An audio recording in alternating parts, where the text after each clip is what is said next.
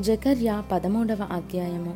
ఆ దినమున పాపమును అపవిత్రతను పరిహరించుటకై దావిదు సంతతి వారి కొరకును ఎరుషలేము నివాసుల కొరకును ఊట ఒకటి తీయబడును. ఇదే సైన్యములకు అధిపతియగు ఎహోవ వాక్కు.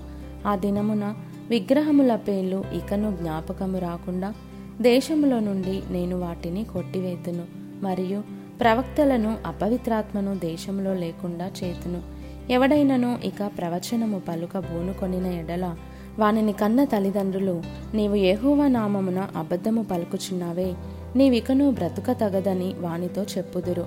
వాడు ప్రవచనము పలుకగా వానిని కన్న తల్లిదండ్రులే వాని పొడుచుదురు.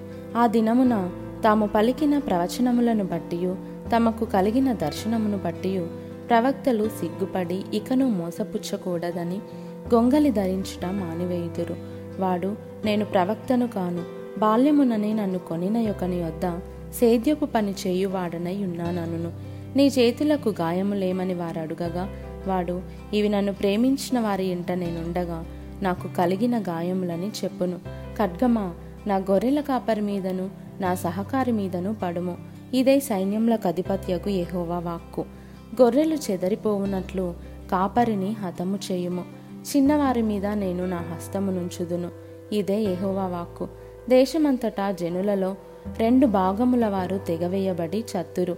మూడవ భాగము వారు శేషింతురు. ఆ మూడవ భాగమును నేను అగ్నిలో నుండి వెండిని తీసి శుద్ధపరచినట్లు శుద్ధపరుతును. బంగారమును శోధించినట్లు వారిని శోధింతును. వారు నా నామమును బట్టి మొరపెట్టగా నేను వారి మొరను ఆలకింతును.